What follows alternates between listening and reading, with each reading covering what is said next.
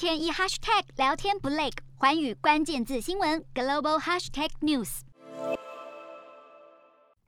美国总统拜登二十六号晚间在波兰华沙皇家城堡前发表重要谈话。同日，俄罗斯轰炸了距离波兰只有七十公里的乌克兰西方大城利维夫，疑似就是在对拜登下马威。眼看俄军的攻击离波兰越来越近，拜登严辞警告俄罗斯别想入侵北约领土。拜登也向俄罗斯人温情喊话，强调俄罗斯人民并不是北约的敌人，甚至告诉俄罗斯人，普丁不该继续掌权。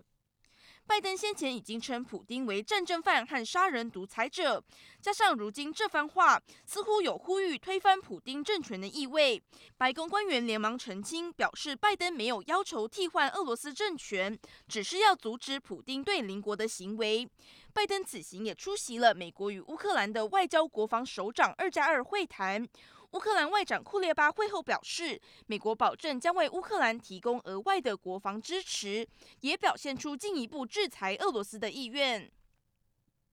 拜登除了与波兰总统以及波兰和乌克兰官员会面，强调欧洲的团结与安全是美国在全球发挥影响力的基石，也造访了位于波兰华沙的乌克兰难民营，情绪激动的和难民会面后，痛骂俄罗斯总统普丁是屠夫。欢迎新闻刘敏轩综合报道。